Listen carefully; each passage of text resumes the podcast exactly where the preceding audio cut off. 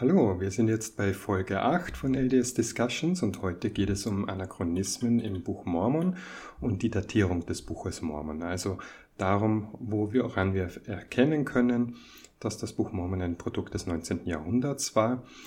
Wir haben das auch schon in den vorigen Abschnitten durchaus äh, durchgekaut und einiges durchgegangen.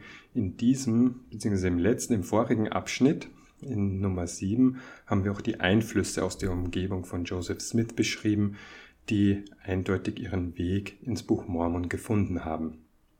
Zum Beispiel die Einflüsse äh, um die Lebzeiten von Joseph Smith, der äh, Mythos von den Hügelbauern, Hügelgräbern, die Furcht vor den Freimaurern und gleichzeitig haben wir auch mehrere Fingerabdrücke aufzeigen können, die Joseph Smith hinterlassen hat, aufgrund der Ereignisse, die sich unmittelbar zu der Zeit ereignet haben, die er dann in das Buch Mormon rein transkribiert hat.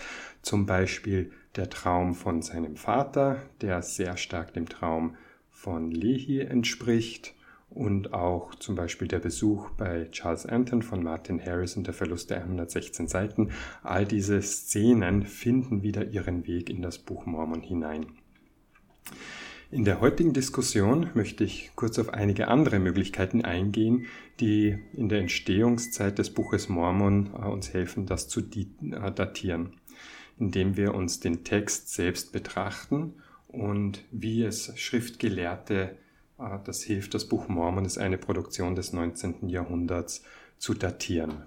Der einfachste Weg, das Buch Mormon zu datieren, ist zweifellos ein Blick in die King James Bibel. Das Buch Mormon ist literarisch von der King James Bibel abhängig. Es gibt keinen Weg daran vorbei. Apologeten verweisen in der Regel auf Lehre und Bündnisse 1, Vers 24 als Erklärung für dieses Problem. Ich bin Gott und habe es gesagt, diese Gebote sind von mir und sind meinen Dienern in ihrer Schwachheit nach der Weise ihrer Sprache gegeben worden, damit sie Verständnis erlangen können. Die Antwort von Fair Mormon über die King James Problematik geht auf diesen Vers aus Lehren Bündnisse 1 noch weiter ein. Zitat bei der Betrachtung der Daten schlägt Skousen vor, dass Gott anstatt dass Joseph oder Oliver in eine Bibel schauten, Joseph einfach die Textseite aus der King James Bibel zur Verfügung stellte und Joseph dann die Freiheit hatte, den Text nach Belieben zu verändern. In den Fällen, in denen das Buch Mormon einfach auf die Sprache der King James Version anspielt oder sie wiedergibt, hat der Herr vielleicht zugelassen, dass diese Textteile so offenbart werden, dass sie für sein Publikum im Nordosten des 19. Jahrhunderts an der Grenze verständlicher und angenehmer sind. Diese Übersetzungstheologie mag sich für einige Heilige der letzten Tage fremd und etwas seltsam anfühlen, aber sie scheint gut zu den eigenen Worten des Herrn über das Wesen der Offenbarung in Joseph Smith zu passen. Der Herr spricht zu seinen Dienern nach der Art ihrer Sprache, damit sie zum Verständnis kämen, so eben aus Lehrer und Bündnisse 1.24. Die Heiligen der letzten Tage sollten sich damit trösten, dass der Herr seine Vollkommenheit unserer eigenen Schwäche anpasst und unsere unvollkommene Sprache und Natur für den Aufbau Zions auf der Erde benutzt. Zitat Ende aus von Vermormen. Ich denke, es versteht sich von selbst, dass Gott natürlich in unserer eigenen Sprache zu uns sprechen würde. Wenn Gott in einer alten oder fremden Sprache zu uns sprechen würde, könnten wir es nicht verstehen, was uns befohlen oder offenbart wurde. Davon abgesehen kann man sehen, dass Fair diesen Absatz aus Lehr Bündnis 1.24 nimmt und ihn dann ausweitet, um eine Lösung zu finden, anstatt zu sehen, was die Probleme uns sagen. In diesem Fall argumentiert niemand damit, dass Joseph Smith Offenbarungen nach der Art ihrer Sprache empfängt, damit sie zum Verständnis kommen, sondern dass Joseph Smith in der King James Sprache schreibt und gleichzeitig die Fehler, Fehlübersetzungen und Anachronismen in den Text selbst einbringt. Wenn man in Lehr Bündnisse 1 im Zusammenhang liest, spricht Vers 24 außerdem vom Buch der Gebote, nicht vom Buch Mormon. Das wird deutlich, weil das Buch Mormon erst in Vers 29 erwähnt wird. Da heißt es, und damit, nachdem er die Aufzeichnungen der Nephiten empfangen hat, ja, nämlich mein Diener Joseph Smith äh, Jr., er die Macht habe, mittels der Gnade Gottes durch die Macht Gottes das Buch Mormon zu übersetzen. Der Kern der Sache ist, dass diese Offenbarung deutlich macht, dass Gott Offenbarungen in der Sprache gibt, mit der wir vertraut sind, damit wir sie befolgen können. Es wird in keiner Weise versucht, die King James Fehler im Buch Mormon wegzuerklären, und es wird nicht einmal erklärt, warum die King James Version spezifische Sprache, die ihr eigen ist, überhaupt verwendet wird. Es ist wichtig, dies festzustellen, weil es eine übliche Antwort der Apologeten auf dieses Problem ist, dass der größte Anachronismus ist, der das Buch Mormon als modernen Text datiert. Das Buch Mormon kann unmöglich vor 1611 geschrieben worden sein, denn es gibt zu viele Sätze, Formulierungen und lange Passagen, die direkt aus der King James Bibel übernommen wurden. Ob wir nun über die Originalversion der King James Version von 1611 oder die Version von 1769 sprechen, von der viele glauben, dass Joseph Smith sie studiert und benutzt hat, das Problem bleibt bestehen.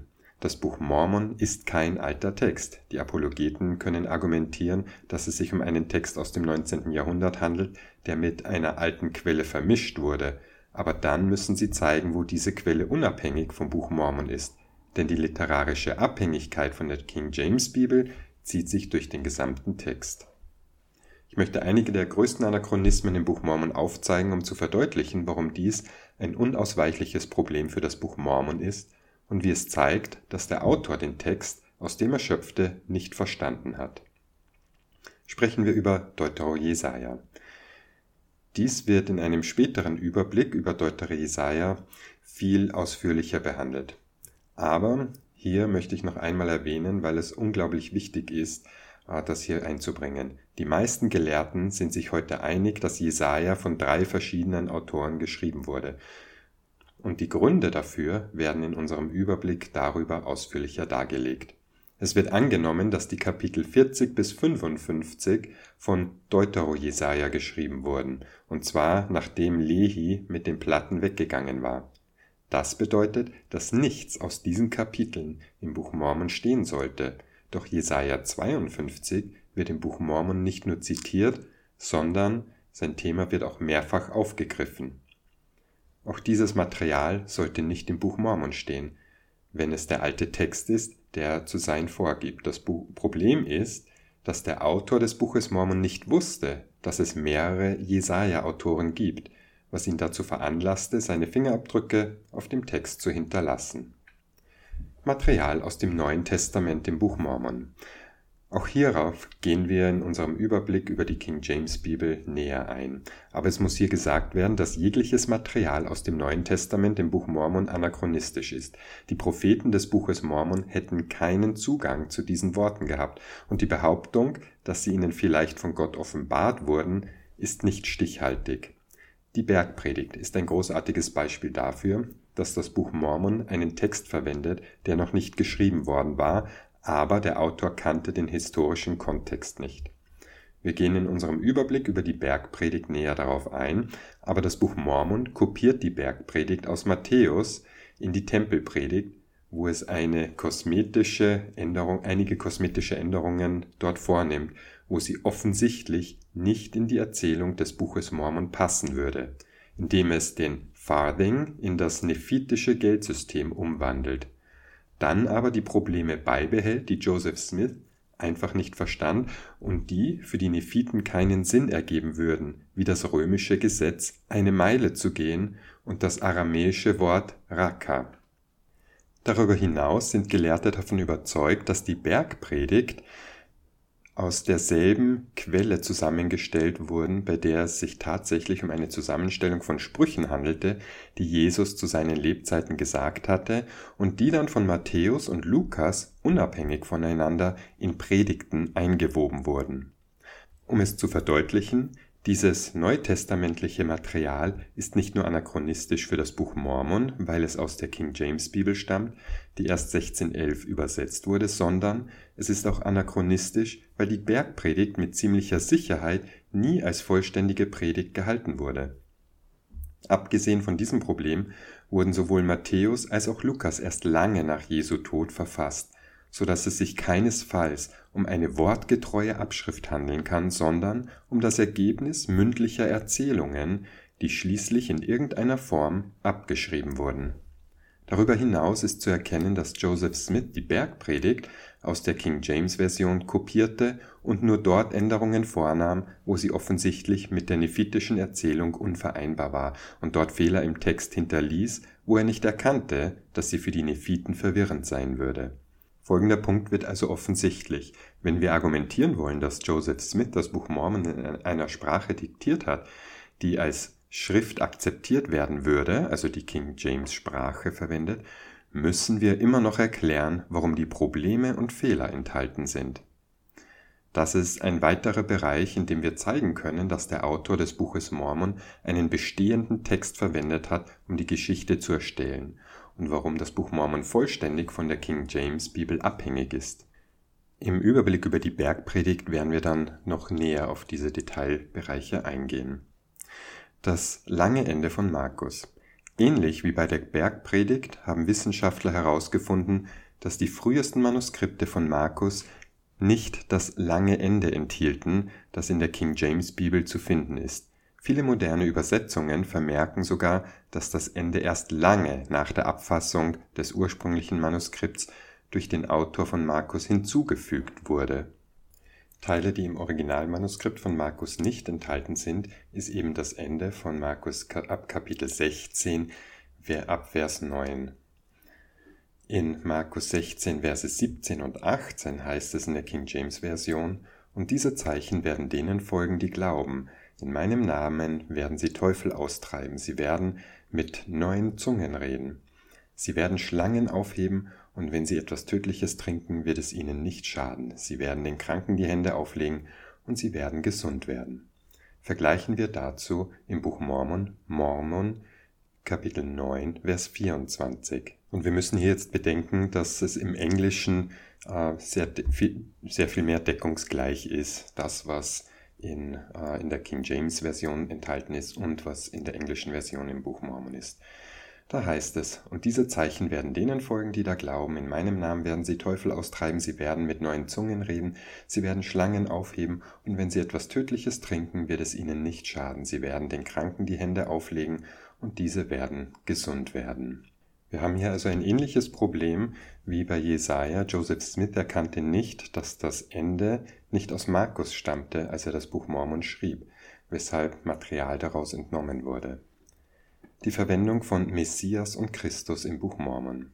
Das ist ein Bereich, den wir bisher noch nicht behandelt haben, aber er stößt auf die gleichen Probleme, die wir oben bei Deutero Jesaja skizziert haben.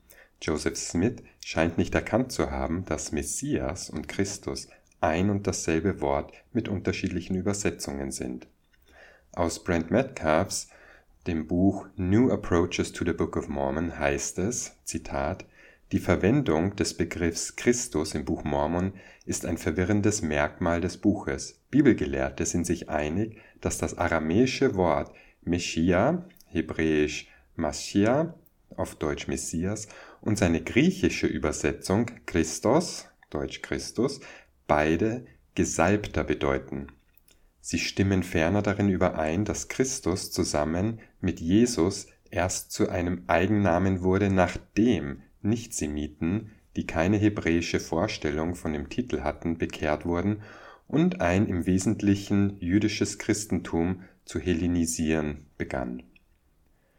Im Gegensatz dazu verwenden die Hebräer des Buches Mormon die Begriffe Christus und Messias nicht synonym, vielmehr verwenden sie den Begriff Christus am häufigsten als eine Art messianischen Nachnamen Christus als Eigenname wirft sprachliche Probleme auf, die die frühen Verfechter des Buches Mormon herausforderten.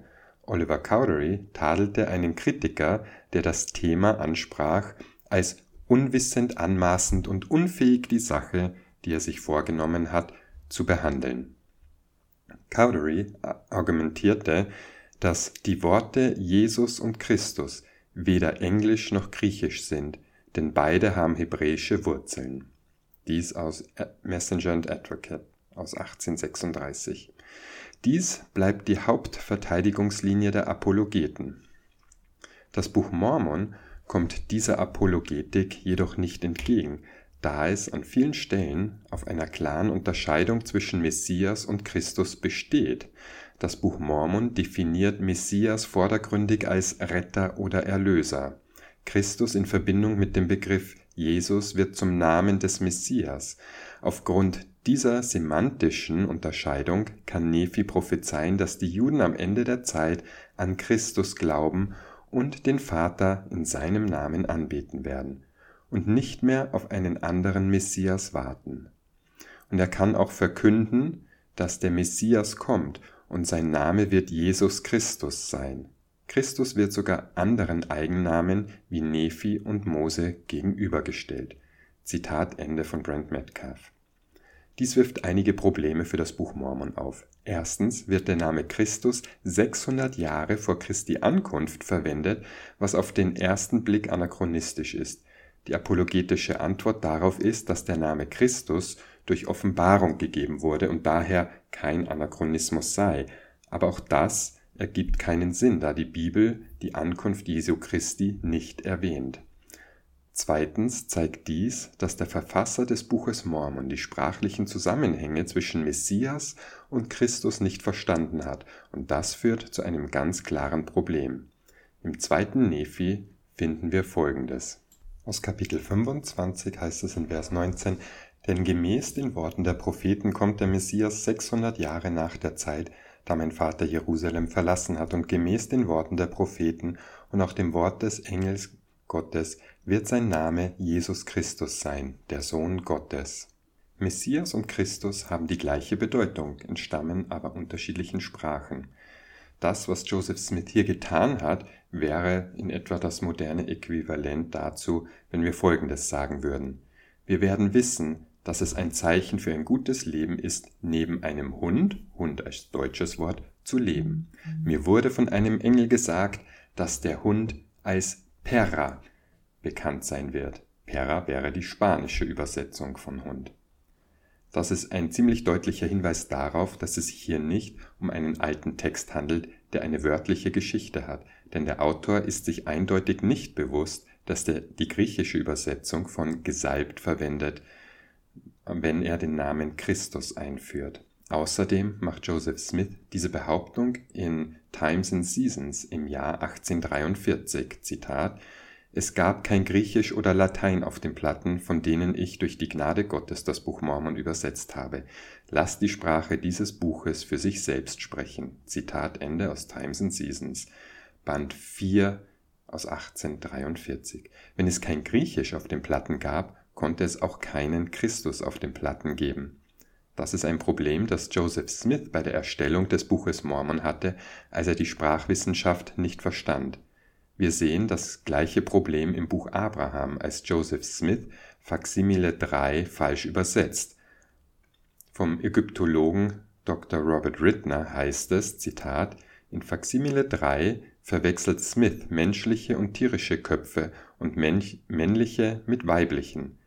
Kein noch so gutes Zureden kann die weibliche Isis die Große, die Mutter des Gottes, in den männlichen König Pharao, dessen Name in den Schriftzeichen über seiner Hand angegeben ist, verwandeln, wie sogar der LDS-Autor Michael D. Rhodes einräumt.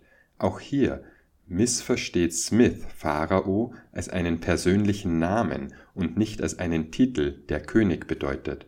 Und so liest er König König für den Namen einer Göttin, den er auf dem Papyrus verstanden haben will. Zitat Ende.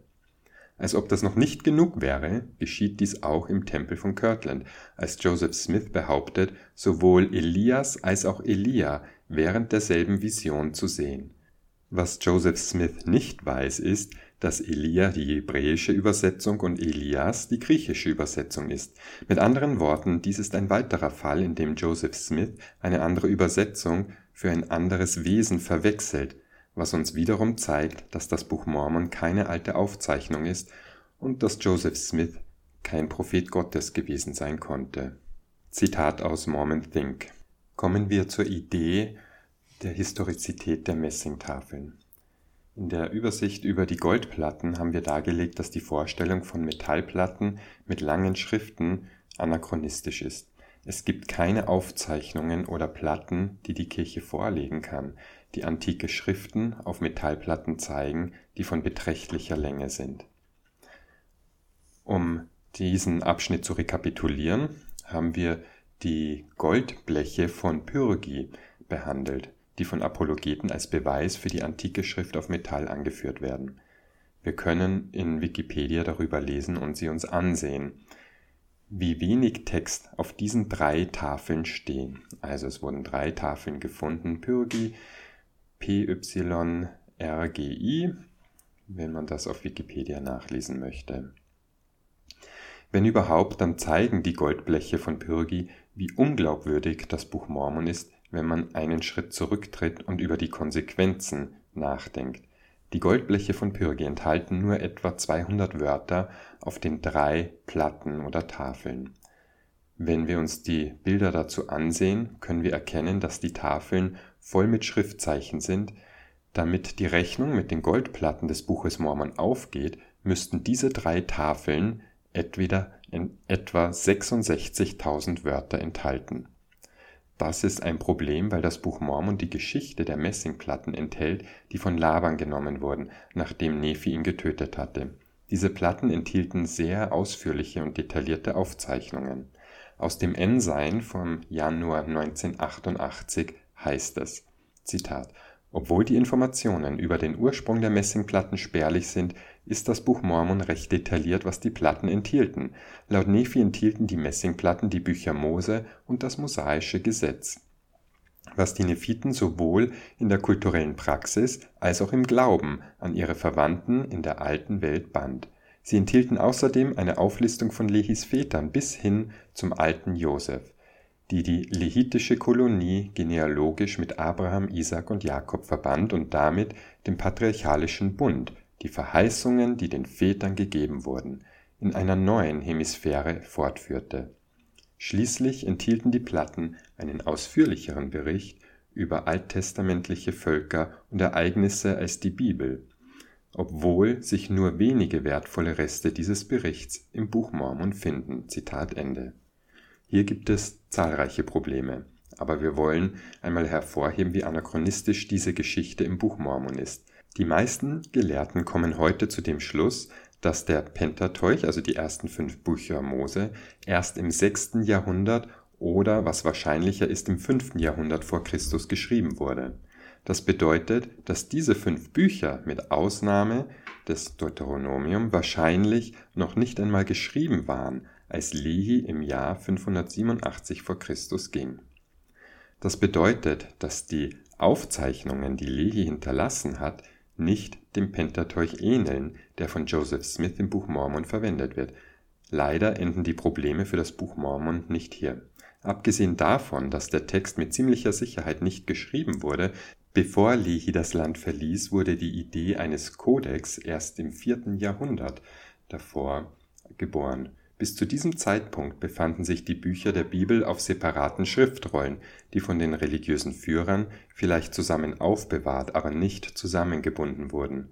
Mit anderen Worten, selbst wenn man glaubt, dass Lihi die fünf Bücher Mose besaß, obwohl es Beweise dafür gibt, dass sie noch nicht zusammengestellt worden waren, ist es unmöglich, dass sie in einem Kodexformat zusammengefügt worden wären selbst wenn wir zugeben, dass die fünf Bücher Mose entgegen dem derzeitigen Konsens zusammengestellt wurden, bevor Lehi 587 vor Christus abreiste, und selbst wenn wir die Idee akzeptieren, dass sie fast tausend Jahre vor dem Zeitpunkt, zu dem wir Aufzeichnungen darüber haben, im Kodexstil zusammengebunden wurden, gibt es immer noch das Problem der Sprache.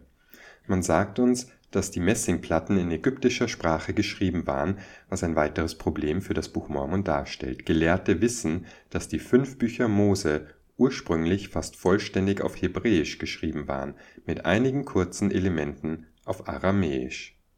Das bedeutet, dass die fünf Bücher Mose vor der Abreise von Lehi im Jahr 587 v. Chr.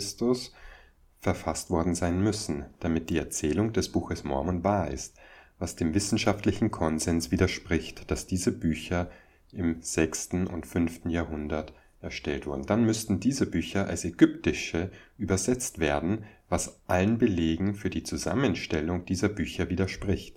Nach der Übersetzung müssten sie auf Messingplatten graviert werden, wofür es wiederum keinerlei Beweise gibt und wie wir weiter unten erklären werden, Gründe, die zeigen, dass dies nicht geschah. Nach dieser Übersetzung ins Ägyptische und der Gravur auf Messing müssten die fünf Bücher schließlich in einem Kodex zusammengestellt werden, was erst etwa 1000 Jahre nach Lehis Abreise geschah. Keines dieser vier Probleme, die Zusammenstellung der Bücher, Übersetzung in die ägyptische Sprache, Gravur auf Messingplatten und Kodexformat, ist historisch belegt, was die Vorstellung, dass alle vier gleichzeitig geschehen sein könnten, unmöglich macht. Was das Gravieren dieser Bücher auf die Platten betrifft, so stoßen wir hier auf die gleichen Probleme wie beim Buch Mormon, nämlich, dass die Mathematik ein Problem darstellen wird. Allein die fünf Bücher Mose enthalten 156.916 Wörter im Englischen angemerkt, und dabei wird noch nicht einmal das umfangreiche Material berücksichtigt, das sich angeblich über diese fünf Bücher hinaus auf den Messingplatten befindet in der Alten Welt wird das reformierte Ägyptisch nicht erwähnt, was bedeutet, dass diese Gravuren wahrscheinlich im üblichen Ägyptisch verfasst wurden. Wie der Ägyptologe Dr. Robert Ridner erklärte, ist dieses Ägyptisch eine phonetische Sprache, was bedeutet, dass die Anzahl der Messingplatten, die für die Gravur der fünf Bücher Mose benötigt werden, unglaublich groß sein würde. Apologeten behaupten nämlich, dass man durchaus ja in einem Schriftbild viele Wörter und Bedeutungen hineingeben könnte. Aber das würde nicht dementsprechend, wie die ägyptische Sprache funktioniert, die eben phonetisch ist und wo es viele Gravuren für ein Wort benötigt. Man bedenke, dass die drei oben genannten Goldbleche von Pyrgi nur etwa 200 Wörter enthalten. Allein die fünf Bücher Mose enthalten über 156.000 englische Wörter. Das würde bedeuten, dass man allein für die fünf Bücher Mose fast 800 Platten benötigt, bevor man sich mit dem restlichen Material befasst, das in den Platten enthalten ist, die dem obigen Ensign-Zitat erwähnt wurden.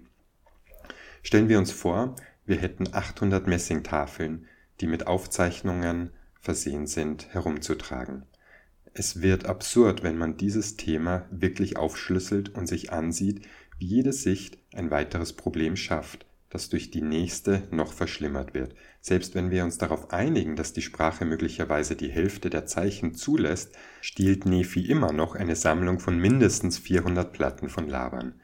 Die Idee wurde aus zwei Gründen in das Buch Mormon aufgenommen. Der erste Grund ist, dass Joseph Smith behauptete, die goldenen Platten gefunden zu haben, so dass die Platten als Methode der Aufzeichnung durch die Bewohner des alten Amerika mehr Gewicht haben.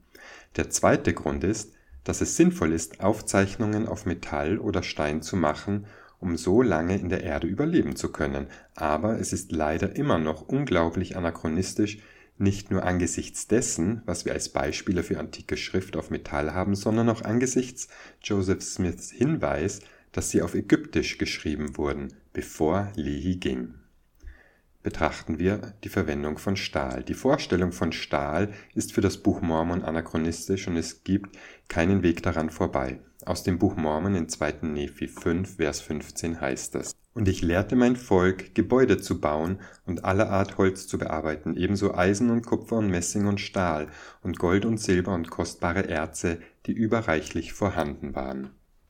Auch in Ether wird Stahl verwendet. In Kapitel 7, Vers 9 heißt es dort, Darum ging er zum Hügel Ephraim, und er schmolz aus dem Hügel und machte Schwerter aus Stahl für diejenigen, die er mit sich fortgezogen hatte, und nachdem er sie mit Schwertern bewaffnet hatte, kehrte er in die Stadt Nehor zurück und lieferte seinem Bruder Korihor einen Kampf, wodurch er das Reich erlangte und es seinem Vater Kip zurückgab.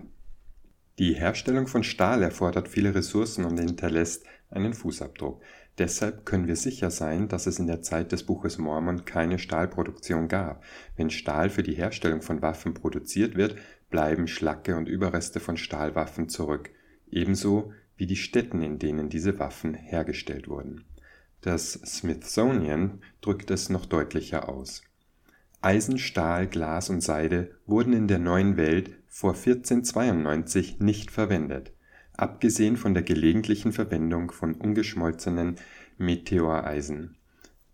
Eingeborenes Kupfer wurde in vorkolumbianischer Zeit an verschiedenen Orten verarbeitet, aber echte Metallurgie war auf Südmexiko und den Andenregionen beschränkt, wo in der späten Vorgeschichte Gold, Silber, Kupfer und deren Legierung aber kein Eisen vorkamen Zitat Ende. Außerdem sind die Vorteile, die durch die Stahlproduktion erzielt werden könnten, enorm und würden nicht einfach verschwinden. Dies hat Apologeten dazu veranlasst, zu behaupten, dass Stahl nicht Stahl bedeutet, womit Fair Mormon auf den Brief äh, an den Letter to My Wife antwortet.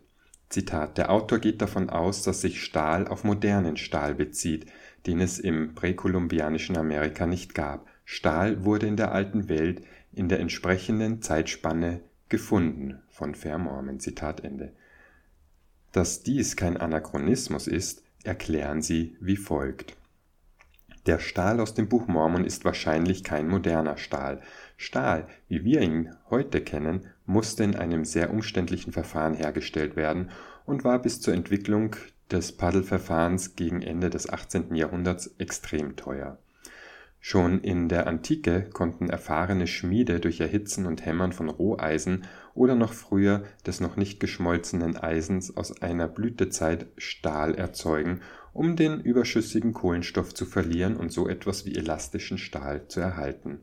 Frühe Schmiede wussten sogar, dass die Oberfläche von heißem Stahl durch Abschrecken in Wasser, Öl oder einer Salzlösung gehärtet werden konnte die mesoamerikanische Produktion hing wahrscheinlich von der ersten Methode ab, die niedrige Temperaturen und weniger Raffinesse erfordert. Labans Stahlschwert ist nicht anachronistisch, Schmiede im Nahen Osten stellten bereits im 10. Jahrhundert vor Christus Stahl her. Zitat Ende von Fair Mormon. Anachronismen sind Elemente, die nicht der Zeit und dem Ort entsprechen, was bedeutet, dass der Nachweis, dass im 10. Jahrhundert im Nahen Osten Stahl hergestellt wurde, das Problem in Amerika nicht löst. Dies ist ein apologetischer Trick, um zu versuchen, sich auf ein Detail zu konzentrieren, das das eigentliche Problem zu ignorieren, aber Beweise im Nahen Osten sagen nichts über Amerika aus, das sie anführen, weil sie wissen, dass die Amerikaner diese Technologie zur Zeit des Buches Mormon nicht hatten. Fair zitiert dann die Behauptungen des Apologeten William Hamlin, dass Stahl nicht anachronistisch sei, weil er im Buch Mormon nach 400 v. Chr. nicht ausdrücklich erwähnt werde. Ihre Schlussfolgerung lautet, bezeichnenderweise gibt es keine Hinweise auf nephitischen Stahl nach 400 v. Chr.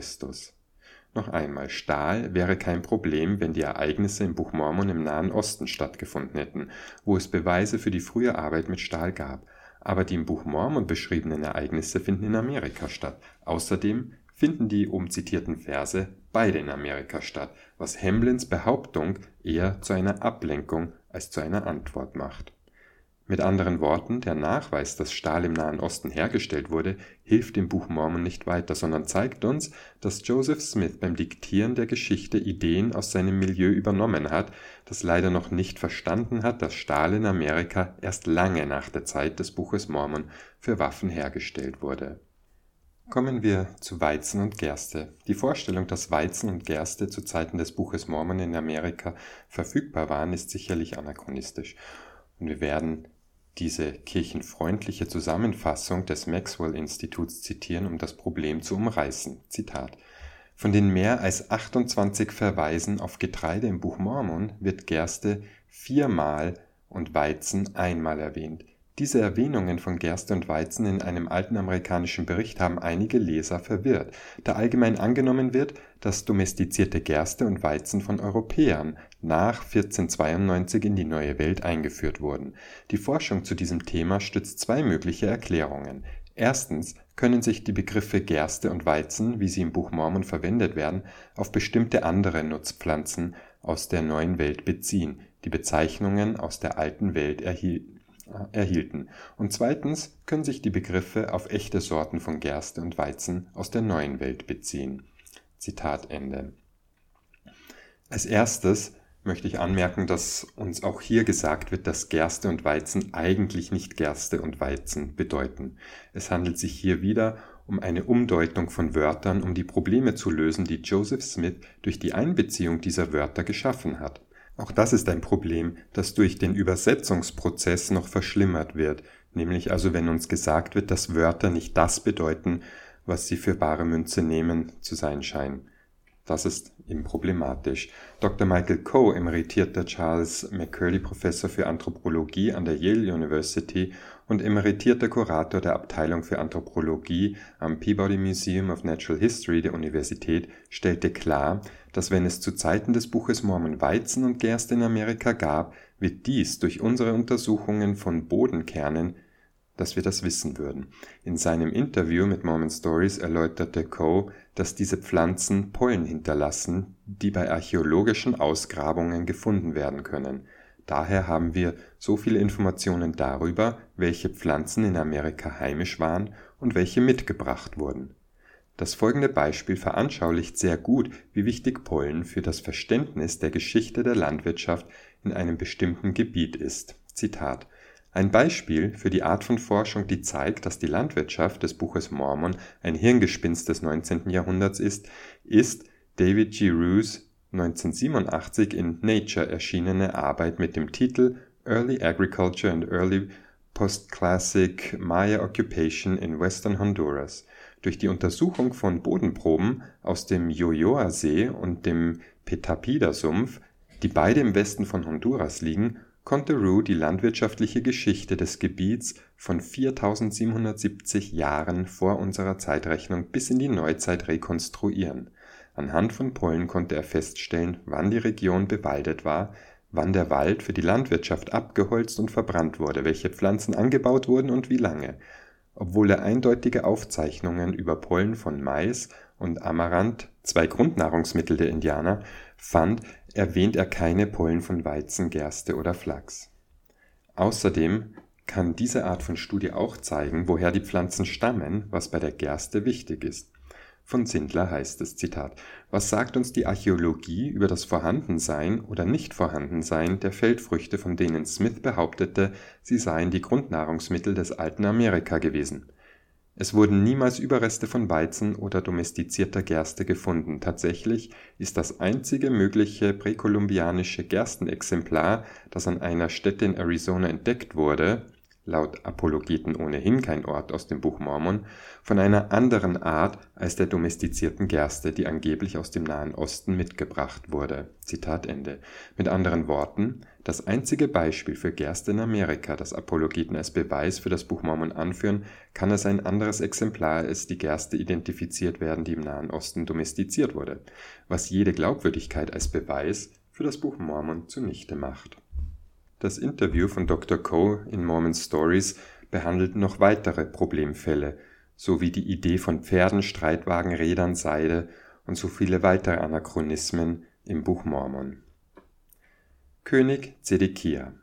Dieses Thema wird nicht allzu oft behandelt, ist aber wichtig, weil es zeigt, dass der Autor des Buches Mormon sich bei der Chronologie der Ereignisse, die zum Weggang von Lehi führten, geirrt hat aus 1. Nephi Kapitel 1 Vers 4 heißt es, denn es begab sich zu Beginn des ersten Jahres der Regierung Zidkias des Königs von Juda, mein Vater Lehi hatte alle seine Tage zu Jerusalem gelebt, und in demselben Jahr kamen viele Propheten und prophezeiten dem Volk, es müsse umkehren, sonst werde die große Stadt Jerusalem zerstört werden müssen das Problem ist, dass Nephi sagt, dass dies im ersten Jahr Zedkias geschah, aber Zedkia wurde erst eingesetzt, nachdem Nebukadnezar II., König von Babylon, Jerusalem belagert und ihn zum König gemacht hatte. Mit anderen Worten, das erste Jahr Zedkias war das erste Jahr des babylonischen Exils, das heißt, die Stadt war bereits verwüstet, Tausende waren gefangen genommen und ihr Eigentum geplündert worden. Im Buch Mormon macht Lehi also eine Prophezeiung über etwas, das bereits geschehen war. Dieses Problem wird noch dadurch verkompliziert, dass das Buch Mormon angibt, dass Lehi sein ganzes Leben lang in Jerusalem gelebt hat, was bedeutet, dass er nicht äh, in Unkenntnis darüber gewesen sein kann, dass Jerusalem bereits erobert und verwüstet war, bevor er diese Prophezeiung machte wenn das Buch Mormon ein wahrer historischer Bericht wäre. Dann hätte Lehi die Belagerung im Jahr 602 vor Christus und die Belagerung von 599 bis 597 vor Christus, die zur Einsetzung von Zedkia als König führte, bereits erlebt. Außerdem glauben Lehis Söhne nicht an Lehis Prophezeiung, dass Jerusalem zerstört werden könnte. Aus 1. Nephi 2, Vers 13 heißt es Auch glaubten sie nicht, dass Jerusalem, diese große Stadt, zerstört werden könnte, wie es die Propheten gesagt hatten, und sie waren wie die Juden zu Jerusalem, die meinem Vater nach dem Leben trachteten. Auch dies ergibt keinen Sinn, wenn man bedenkt, dass Jerusalem bereits verwüstet, viele Tausende von Führern und Angehörigen der herrschenden Klasse gefangen genommen und die Stadt und der Tempel geplündert worden waren. Die Chronologie stimmt nicht und dieser Zeitrahmen ist insofern entscheidend, als die meisten Gelehrten darin übereinstimmen, dass die Bibel ab der Herrschaft von Zidkir zuverlässiger, historischer wird der Zeitpunkt ist auch deshalb problematisch, weil Lehi als prominente Persönlichkeit in Jerusalem dargestellt wird, die aus der Linie Josefs stammt. Bei der Belagerung Jerusalems wurden über 10.000 Bürger nach Babylon verschleppt, doch Lehi blieb in Jerusalem zurück. Das gilt auch für Laban, dem im Text eine große Bedeutung beigemessen wird, der aber auch mit Messingplatten zurückbleibt, die, wenn es sie gegeben hätte, auch für Babylon von großem Wert gewesen wären wie wir bereits erwähnt haben, können Gelehrte diese Ereignisse als historisch identifizieren, weil es bestätigendes Material gibt. In diesem Fall werden die Belagerungen und Eroberungen sowohl in der Bibel als auch in den babylonischen Aufzeichnungen erwähnt, während sie im Buch Mormon überhaupt nicht vorkommen. Auch wenn es oberflächlich betrachtet ein kleines Problem zu sein scheint, ist die Tatsache, dass das erste Kapitel des Buches Mormon nicht in den korrekten Zeitrahmen passt, ein großes Problem für jeden Anspruch, ein historischer Bericht zu sein. Eine kleine Randbemerkung, genau das passiert auch am Anfang des Buches Abrahams. Es ist absolut unmöglich, dass Lehi sein ganzes Leben lang in Jerusalem lebte und nicht wusste, dass Jerusalem eingenommen worden war, geschweige denn Kinder hatte, die nicht glaubten, dass dies geschehen könne. Wie wir in diesen Übersichten jetzt bereits dargelegt haben, sind diese scheinbar winzigen Fehler, die uns erkennen lassen, dass ein Text nicht das ist, was er zu sein vorgibt. Im Fall des Buches Mormon haben wir in diesem Übersicht jetzt ein Beispiel nach dem anderen angeführt, das zeigt, dass das Buch Mormon nicht nur kein alter Text sein kann, sondern dass der Autor Joseph Smith sein muss. Wie wir jetzt schon dargelegt haben, enthält das Buch Mormon eine Christologie, die historisch erst nach Jesu Leben entwickelt wurde, also hunderte von Jahren bevor Jesus überhaupt auftaucht. Im Buch Mormon wird die Taufe auf den Namen Christi über 150 Jahre vor der Taufe Jesu erwähnt. In Mosier Kapitel 18 Vers 13 heißt es, und als er diese Worte gesprochen hatte, war der Geist des Herrn auf ihm und er sprach, Helam, ich taufe dich bevollmächtigt vom allmächtigen Gott zum Zeugnis dafür, dass du den Bund eingegangen bist, ihm zu dienen, bis du, was den irdischen Leib betrifft, tot bist. Und möge der Geist des Herrn über dich ausgegossen werden und möge er dir ewiges Leben gewähren, durch die Erlösung durch Christus, der von Grundlegung der Welt an bereitet hat. Mehr noch, das Buch Mormon weist bereits in 2. Nephi auf die Notwendigkeit hin, sich im Namen Jesu taufen zu lassen. In 2. Nephi 31, Verse 5 und 12 heißt es, Und nun, wenn das Lamm Gottes, er, der heilig ist, es nötig hat, im Wasser getauft zu werden, um alle Gerechtigkeit zu erfüllen, oh, um wie viel mehr haben dann wir, die wir unheilig sind, es nötig, getauft zu werden, ja, selbst im Wasser. Und auch die Stimme des Sohnes erging an mich, nämlich, wer sich in meinem Namen taufen lässt, dem wird der Vater den Heiligen Geist geben, gleich wie mir. Darum folgt mir nach, und tut das, was ihr mich habt tun sehen. Ich verstehe zwar das apologetische Argument, dass sie das Konzept der Taufe durch Offenbarung erhalten haben, aber die Menschen im Buch Mormon werden im Namen Christi getauft, bevor Christus überhaupt stirbt und bevor das Sühnopfer Jesu Christi vollzogen ist. Außerdem schreibt Nephi Jesaja um, damit Jesaja 48 von der Taufe handelt, das ist nicht nur deshalb problematisch, weil es eine Neuinterpretation von Jesaja ist, die zum Buch Mormon passt, sondern auch, weil Jesaja 48 Teil des Deutero-Jesaja-Textes ist, der nicht geschrieben wurde, bevor Lehi mit den Messingplatten wegging. Im 1. Nephi 20.1 heißt es, Horche auf und höre dies, o Haus Jakob, der mit dem Namen Israel genannt werden und aus den Wassern Judas hervorgegangen sind, oder aus den Wassern der Taufe, die beim Namen des Herrn schwören und den Gott Israels im Munde führen, doch schwören sie weder in Wahrheit noch in Rechtschaffenheit. In Jesaja 48 heißt es, Höre dies, du Haus Jakob, das bei deinem Namen Israel genannt wird und aus den Wassern Judas hervorgegangen ist, das bei dem Namen des Herrn schwört und den Gott Israels erwähnt, aber nicht in der Wahrheit noch in der Gerechtigkeit. Wie wir bereits beim Besuch von Charles Anthon hervorgehoben haben, glauben Bibelgelehrte nicht, dass Jesaja in diesem Vers von der Taufe spricht. Und wir können eine Reihe von Kommentaren zu diesem Vers im Bible Hub lesen. Dies ist ein weiterer Fall, in dem Joseph Smith eine Schrift des Jesaja so verändert, dass sie in die Erzählung des Buches Mormon passt, und zwar in eine Weise, die von der Wissenschaft nicht nur nicht bestätigt, sondern widerlegt wurde. Apologeten neigen dazu, die Mikwe, das jüdische Taufbecken für die Tevila, eine rituelle Reinigung durch Untertauchen, als Beweis für die vorchristliche Taufe anzuführen. Aber auch das ist nicht dieselbe Praxis und die Apologeten wissen das. In einem Artikel über die vorchristliche Taufe im Buch Mormon werden einige der Gründe genannt, warum die Tevila, das heißt das jüdische Untertauchritual, durchgeführt wird. Für Konvertiten zum Judentum Soweit wir wissen, wird diese Zeremonie nicht durchgeführt, wenn man im Bund geboren wurde. Soweit ich weiß, gibt es und es gab nie einen jüdischen Brauch, Jugendliche zu taufen, wenn sie acht Jahre alt sind. Das ist ausschließlich für Nichtjuden.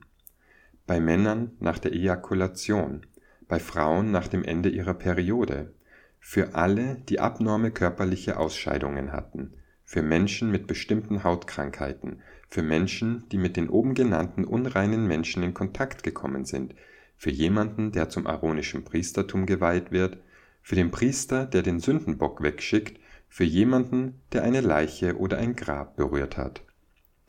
Dies ist sicherlich nicht vergleichbar mit dem Konzept der christlichen Taufen, die Jahrhunderte vor dem Sühnopfer Jesu Christi stattfanden, was die Aufnahme dieses Konzepts in das Buch Mormon problematisch macht. Aus dem oben erwähnten Artikel heißt es, Zitat, ich sollte anmerken, dass ich mit dieser Liste ein komplexes Thema vereinfacht habe. Die Tevila wird nicht in allen Zweigen des Judentums auf die gleiche Weise befolgt, und ich habe die Liste der Gründe knapp auf die Kosten der Präzision beschrieben. Aber diese Anforderungen stimmen aus der Tora, auch bekannt als die ersten fünf Bücher der Bibel, und dem Talmud. Sie geben den Zweck der Tevila im rabbinischen Judentum getreu wieder. Wenn man einen Schritt zurücktritt, erkennt man schnell, dass die Tevila nicht wirklich viel mit der Taufe zu tun hat. Es gibt einige physische Ähnlichkeiten, aber es ist eindeutig nicht das, von, wovon Nephi beschriebene Tor, durch das man gehen muss. Es handelt sich eindeutig nicht um einen Bund zwischen ihnen und Gott, der sie auf ihren Lebensweg schickt und sie von ihren Sünden befreit. Es ist der äh, es ist der Teil der rituellen Wasch- und Reinigungsvorschriften des jüdischen Gesetzes. Für die Gabe des Heiligen Geistes gibt es danach kein Handauflegen. Und natürlich, muss ich das wirklich sagen, wird die Tevila eindeutig nicht im Namen Jesu Christi durchgeführt. Zitat Ende. Auch hier würden Apologeten argumentieren, dass Johannes der Täufer schon vor Christus Taufen durchführte, was bedeutet, dass die Offenbarung von Gott vor der Ankunft Christi stattgefunden haben könnte. Aber das geht an der Sache vorbei, wenn wir Leute aus dem Buch Mormon haben, die dies hunderte von Jahren vor Christus getan haben. Ein weiterer wichtiger Punkt ist, dass viele Bibelgelehrte behaupten, Johannes der Täufer sei ein apokalyptischer Prediger gewesen und habe geglaubt, das Ende der Welt stehe unmittelbar bevor. Von dem Neutestamentler Dr. Bart Ehrman heißt es Zitat. Und warum ist das, dass Jesus ein Anhänger von Johannes dem Täufer war, wichtig, um Jesus als Apokalyptiker zu verstehen? Wegen dem, wofür Johannes stand. Den deutlichsten Ausdruck von Johannes Ansichten finden wir in unserem frühesten Bericht über seine Predigt. Hier zeigt sich Johannes als Verkünder der bevorstehenden Zerstörung, indem er die Menschen zur Umkehr auffordert. Er sagt, die Axt ist schon an die Wurzel des Baumes gelegt. Jeder Baum, der nicht gute Früchte trägt, wird abgehauen und ins Feuer geworfen. Siehe Lukas 3, 9. Das ist ein apokalyptisches Bild für die kommende Zerstörung. Menschen, die nicht gotteswürdig leben, indem sie gute Früchte bringen, werden abgehauen und im Feuer vernichtet. Und wann wird das geschehen? Die Axt ist schon an die Wurzel des Baumes gelegt. Mit anderen Worten, das Hacken kann jetzt beginnen.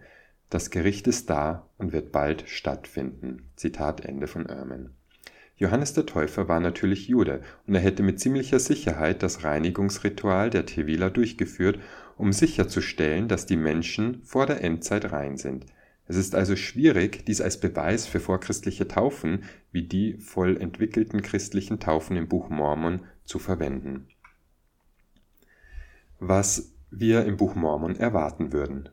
Nachdem ich nun einige Beispiele für Anachronismen im Buch Mormon angeführt habe, möchte ich kurz einige wichtige Punkte und Konzepte hervorheben, die im Buch Mormon enthalten sein müssten, wenn es eine wörtliche Geschichte des alten Amerikas wäre. Jüdische Traditionen zum Beispiel.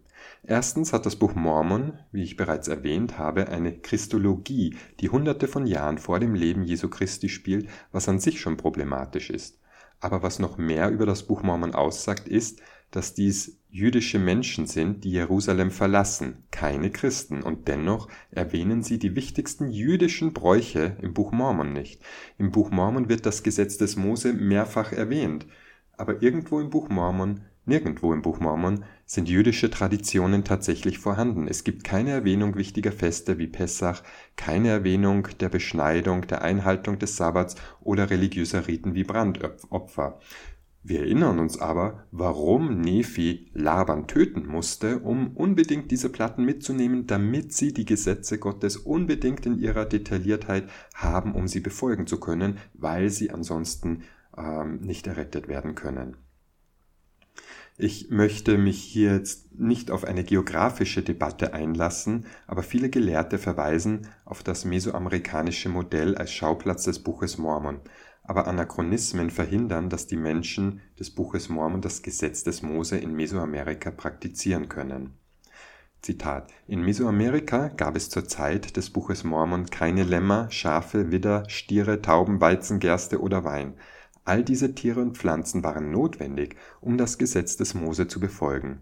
Nicht nur das, sondern auch die richtigen Jahreszeiten waren erforderlich, um das Gesetz des Mose zu befolgen. In Mesoamerika ändern sich die Jahreszeiten nur sehr wenig. Zitat Ende. Anstelle der traditionellen jüdischen Praktiken ist das Buch Mormon bereits zu einer Form des Christentums übergegangen, die viel mehr der Zeit Joseph Smiths entspricht als der des Alten Testaments auch wenn es beim Lesen des Buches Mormon nicht so auffällig erscheint, weil es christliche Konzepte enthält, die unserer Zeit so nahe stehen, ist es doch problematisch, dass die Menschen im Buch Mormon die Traditionen, aus denen sie stammen, nicht zu feiern scheinen. Schauen wir uns die Landwirtschaft und einheimische Tiere auf dem amerikanischen Kontinent an. Wie ich bereits erwähnt habe, kann ich das Interview mit Dr. Sehr empfehlen, denn er war einer der besten Experten für die Geschichte der Maya und da viele Apologeten behaupten, das Buch Mormon habe in Mesoamerika stattgefunden, ist er eine hervorragende Quelle, um nicht nur zu verstehen, was im Buch Mormon anachronistisch ist, sondern auch was fehlt. Coe macht deutlich, dass es bei den Maya kein Münzsystem gab, sondern dass sie Kakaobohnen als Tauschmittel äh, für Waren verwendeten. Im Buch Mormon werden jedoch keine Kakaobohnen erwähnt, während es 28 Hinweise auf Getreide und eine Art von Geldsystem gibt. Außerdem werden im Buch Mormon Tiere erwähnt, die für die Zeit des Buches Mormon höchst anachronistisch sind, wie Pferde, Elefanten und domestiziertes Vieh, aber Tiere, die im alten Amerika heimisch waren, wie wilde Truthähne, werden nicht erwähnt. Schließlich wird uns als Mitgliedern gesagt, dass das Buch Mormon uns die Fülle des Evangeliums bringt.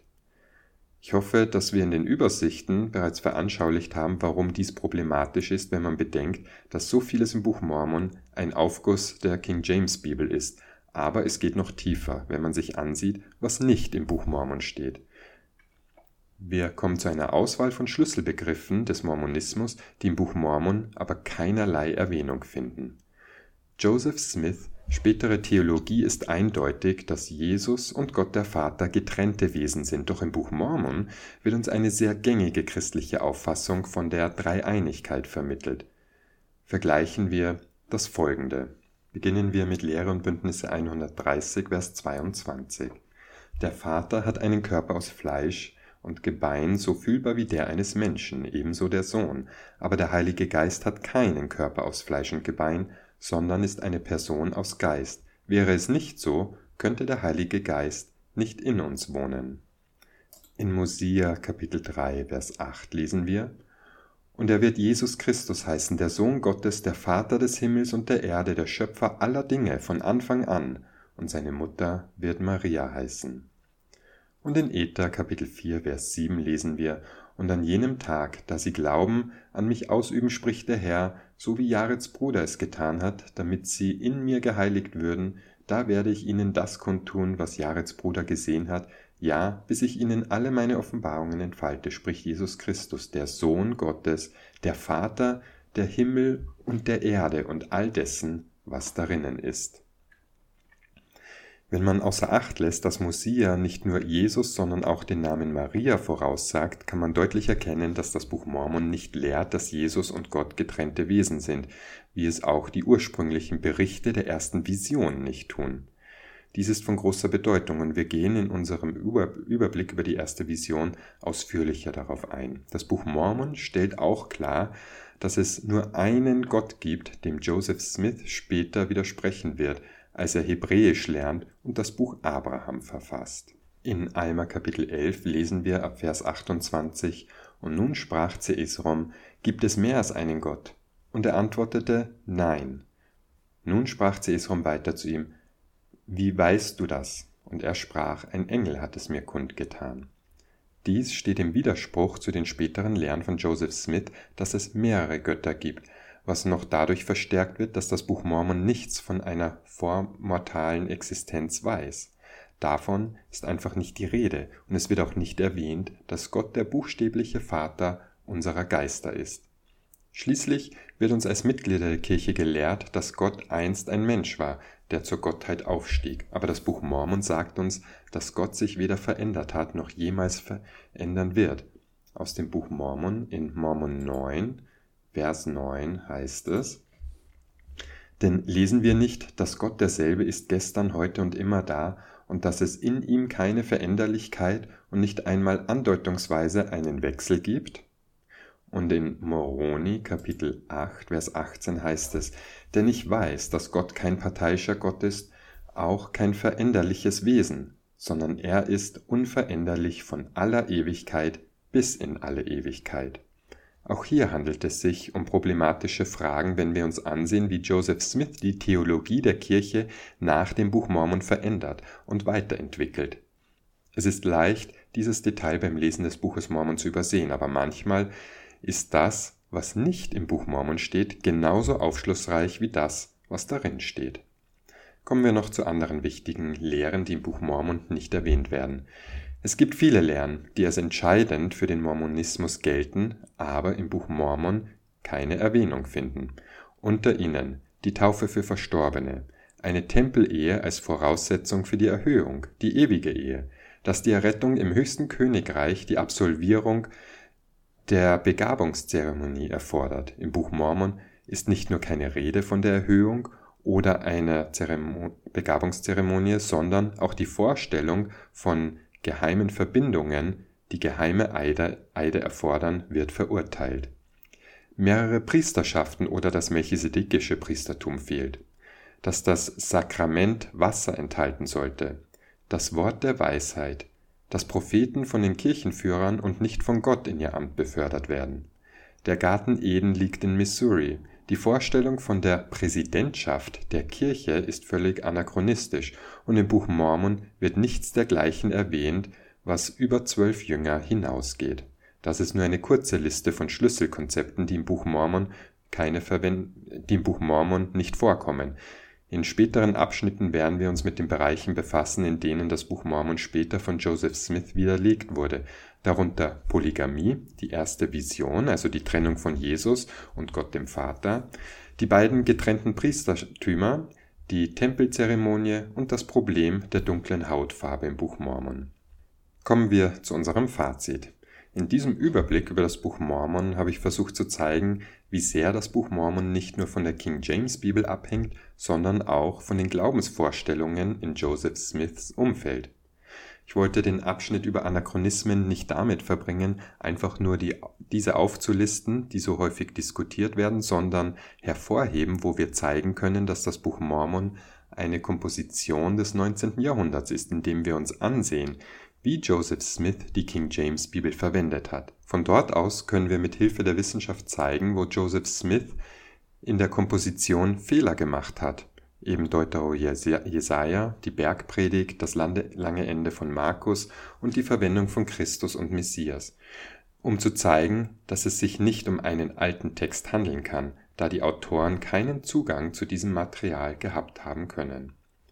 Außerdem wollte ich einige der wichtigsten Punkte und Konzepte hervorheben, die nicht im Buch Mormon enthalten sind, denn auch das hilft uns zu verstehen, dass Joseph Smith nicht verstand, was in Amerika alt war, sondern sich bei der Abfassung des Buches Mormon sowohl auf den Text der Bibel als auch auf das stützte, was ihn umgab. Wir haben auch besprochen, dass Apologeten häufig darauf zurückgreifen, dass die Wörter, die verwendet werden, nicht die Bedeutung haben, die wir glauben, dass sie äh, haben sollten. In dem Moment, in dem wir dies vorschlagen, dass die Bedeutung von Wörtern zu ändern, können wir buchstäblich alles möglich machen, aber dann müssen wir auch zugeben, dass wir beim Übersetzungsprozess auf eine Menge Probleme stoßen werden, die wir auch schon äh, zuvor behandelt haben, dass eben bei der Übersetzung die Diktion der einzelnen Wörter wirklich wortwörtlich und buchstäblich so waren und so beabsichtigt waren. Wenn wir uns ansehen, was im Buch Mormon stehen sollte, aber nicht enthalten ist, lautet die apologetische Antwort, dass es sich um eine lebendige Kirche handelt, die Zeile für Zeile wiederhergestellt wurde. Das Problem ist, dass das Buch Mormon nicht nur viele dieser Schlüssellehren nicht enthält, sondern dass das Buch Mormon in ihnen in vielen Bereichen direkt widerspricht.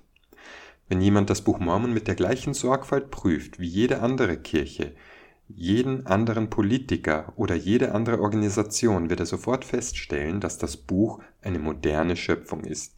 Es passt nicht in einen antiken Rahmen, weil es zu viele moderne Themen, Gegenstände und Glaubensvorstellungen enthält. Die Apologeten behaupten dann, es sei ein antiker Text, der dann durch Joseph Smiths prophetischen Geist gefiltert wurde das bringt uns jedoch mehr Probleme als Antworten, denn das Buch Mormon enthält so viele Fehler, die darauf zurückzuführen sind, dass die Bibel wörtlich genommen wurde. (Adam und Eva, die Sintflut, der Turmbau zu Babel als Beispiel), dass wir uns fragen müssen, warum Joseph Smith Offenbarungen erhält, die mit Fehlern behaftet sind. Die Kirche ist von einer wörtlichen Übersetzung aus Papyri zu einer Katalysatortheorie übergegangen, die auf die Fähigkeit beruht, die ägyptische Sprache zu lesen was deutlich macht, dass Joseph Smith völlig falsch lag.